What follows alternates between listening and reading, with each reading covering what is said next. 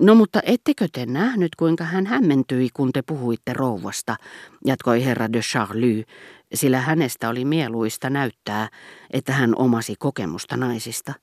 Hän puhui naisten herättämistä tunteista luontevasti, ikään kuin olisi tavallisesti itsekin tuntenut niitä.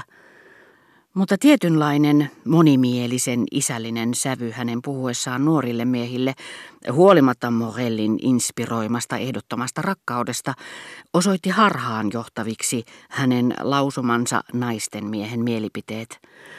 Voi näitä lapsia, hän lausui tavutavulta, kimeällä ja äitelällä äänellä. Heille pitää opettaa kaikki. He ovat viattomia kuin vastasyntynyt vauva. He eivät edes näe, koska mies on rakastunut naiseen. Teidän iässänne minä olin vähän kokeneempi kundi.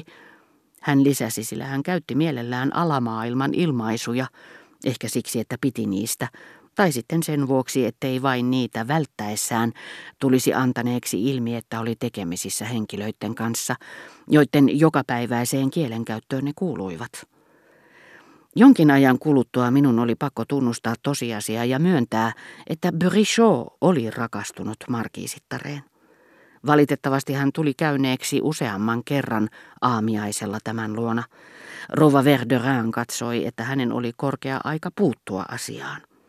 Paitsi suoranaista hyötyä, mitä tämmöisistä väliintuloista oli pikkupiirin politiikan kannalta, näistä selvittelyistä ja niiden matkaan saattamista draamoista oli hänelle yhä enemmän ja enemmän hupia. Toimettomuus nimittäin synnyttää sen suuntaisia mieltymyksiä porvariston piirissä, siinä missä aatelistonkin keskuudessa. Raspelierissä vallitsi Ylen liikuttunut mieliala sinä päivänä, kun rouva Verderin katosi tunniksi yhdessä Brichon kanssa, ja tiedettiin hänen sanoneen, että Madame de Cambremer teki professorista pilaa, että häntä pidettiin narrina rouvan salongissa, että hän oli vaarassa häväistä vanhuuden päivänsä, panna alttiiksi asemansa opettajana. Rova Verderin meni niin pitkälle, että puhui hänelle hellyttävästi pesijättärestä, jonka kanssa hän Pariisissa asui ja heidän pikkutyttärestään. Rouva pääsi voitolle, Brichot lakkasi käymästä Feternessä. Mutta hänen surunsa oli niin suuri, että parin päivän ajan jo arveltiin hänen menettävän näkönsä kokonaan, ja hänen sairautensa teki valtavan edistysaskeleen, joka sitten jäikin pysyväksi. Cambremerit puolestaan, vihoissaan kun olivat Morellille, kutsuivat kerran vasiten ja tahallaan paronin mutta ilman viulutaiteilijaa. Koska eivät saaneet vastausta paronilta, he pelkäsivät tehneensä tyhmyyden, katsoivat, että kauna on huono neuvonantaja, ja kirjoittivat vähän liian myöhään Morellille. Heidän käytöksensä sai Monsieur de Charlyn hymyilemään voimansa tunnossa. Te saatte vastata meidän molempien puolesta, että otan kutsun vastaan, sanoi paroni Morellille. Määräpäivä koitti. Feterden suuressa salissa odotettiin. Itse asiassa Cambremerit olivat järjestäneet päivälliset herra ja rouva Fereen varsinaisen kuohukerman kunniaksi. Mutta he pelkäsivät niin kovasti loukkaavansa paronia, että vaikka olivatkin tutustuneet Fereen pariskuntaan Monsieur de Chevrenin välityksellä, Madame de Cambremer tunsi kuumeensa nousevan, kun hän juhlapäivänä näki tämän tulevan heille vieraisille Feterneen. Kaikki mahdolliset tekosyyt otettiin avuksi, jotta hänet saataisiin lähtemään takaisin Bossoleihin mitä pikimmin. Ei kuitenkaan kyllin nopeasti, sillä pihassa häntä vastaan tulivat fereet, jotka olivat yhtä tyrmistyneitä nähdessään, miten hänet ajettiin pois, kuin hän itse oli häpeissään. Mutta Cambremerit halusivat hintaan mihin hyvänsä pelastaa paronin Monsieur de Chevreniltä, joka heidän mielestään oli liian maalaismainen, vivahteiden vuoksi, joista ei pidetty lukua perheen kesken, vaan yksinomaan silloin, kun kysymyksessä olivat vieraat, eli nimenomaan ne ainoat ihmiset, jotka eivät huomaisi niitä. Yhtä kaikki Heille ei kernaasti näytetä sukulaisia, jotka ovat pysyneet sellaisena kuin mitä itse on yrittänyt lakata muistuttamasta. Mitä herra ja rova Ferehen tulee, he edustivat oivallisesti niin sanottuja hienoja ihmisiä. Niiden silmissä, jotka heitä tähän tapaan luokittelivat, roanit ja germantit, olivat epäilemättä myöskin hienoja ihmisiä, mutta heidän nimensä takasi, ettei sitä tarvinnut lausua ääneen. Koska kaikki eivät olleet perillä herra Fereen äidin suuresta suvusta ja uskomattoman valikoidusta piiristä, missä hän miehineen seurusteli, niin aina kun heidät mainittiin, lisättiin selitykseksi, että he olivat siitä kaikkein parhaimmasta päästä.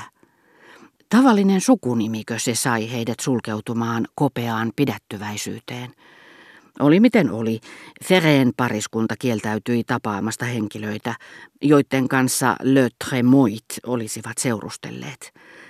Vanhan markiisitar de Cambremerin asema kylpyläkaupungin kuningattarena oli ollut tarpeen, jotta Fereet kunnioittaisivat kerran vuodessa läsnäolollaan hänen iltapäiväkonserttiaan.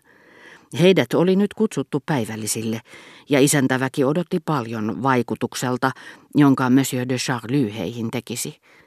Heille ilmoitettiin hienovaraisesti, että tämä kuului kutsuvieraiden joukkoon. Sattumalta Rova Ferré ei tuntenut paronia. Madame de Cambremer ilostui vallan tavattomasti – hänen kasvoillaan harhaili kemistin hymy, hänen valmistautuessaan yhdistämään kaksi erityisen tärkeää ainesosaa. Ovi avautui ja Madame de Cambremer oli vähällä pyörtyä nähdessään Morellin tulevan yksin sisään. Aivan kuin yksityissihteeri pyytämässä anteeksi ministerinsä puolesta tai morganaattinen puoliso selittämässä, miten pahoillaan prinssi on sairastumisensa takia – näin teki Madame de Clanchon omallin hertuan puolesta. Morel ilmoitti huolettomaan seurustelusävyyn. Paroni ei voi tulla, hän on vähän huonovointinen. Ainakin luulisin, että se johtuu siitä, en ole tavannut häntä tällä viikolla. Hän lisäsi saaden näillä viime sanoillaankin Madame de Cambremerin epätoivoon. Hän oli nimittäin kertonut herra ja rouva Ferreelle, että Morel tapasi paronia joka päivä oli hetki mikä hyvänsä. Cambromerit olivat olevinaan niin kuin paronin poissaolo olisi vain lisännyt juhlailoa ja selittivät vierailleen siten, että Morel ei voinut kuulla. Ei häntä tässä tarvita vai mitä, hauskempaa meillä vain tulee olemaan. Mutta he olivat raivoissaan, epäilivät Rova Verderäänillä olevan sormensa pelissä, päättivät antaa takaisin samalla mitalla, ja kun tämä sitten kutsui heidät uudestaan Raspelieriin, Monsieur de Cambremer ei voinut vastustaa kiusausta nähdä taas kotinsa, ja hän tuli, mutta yksin. Selittäen, että markiisitar oli pahoillaan, mutta hänen lääkärinsä oli määrännyt hänelle vuodelepoa. Cambremerit kuvittelivat antavansa tällä puolinaisella läsnäololla läksytyksen paronille ja näyttävänsä verdörääneille, ettei heidän kuulunut osoittaa näille kuin rajoitettua kohteliaisuutta, aivan kuin kuninkaalliset prinsessat ennen vanhaan, kun he saattoivat herttuattaria, mutta vain toisen huoneen puoliväliin saakka. Muutaman viikon kuluttua he olivat käytännöllisesti katsoen riidoissa.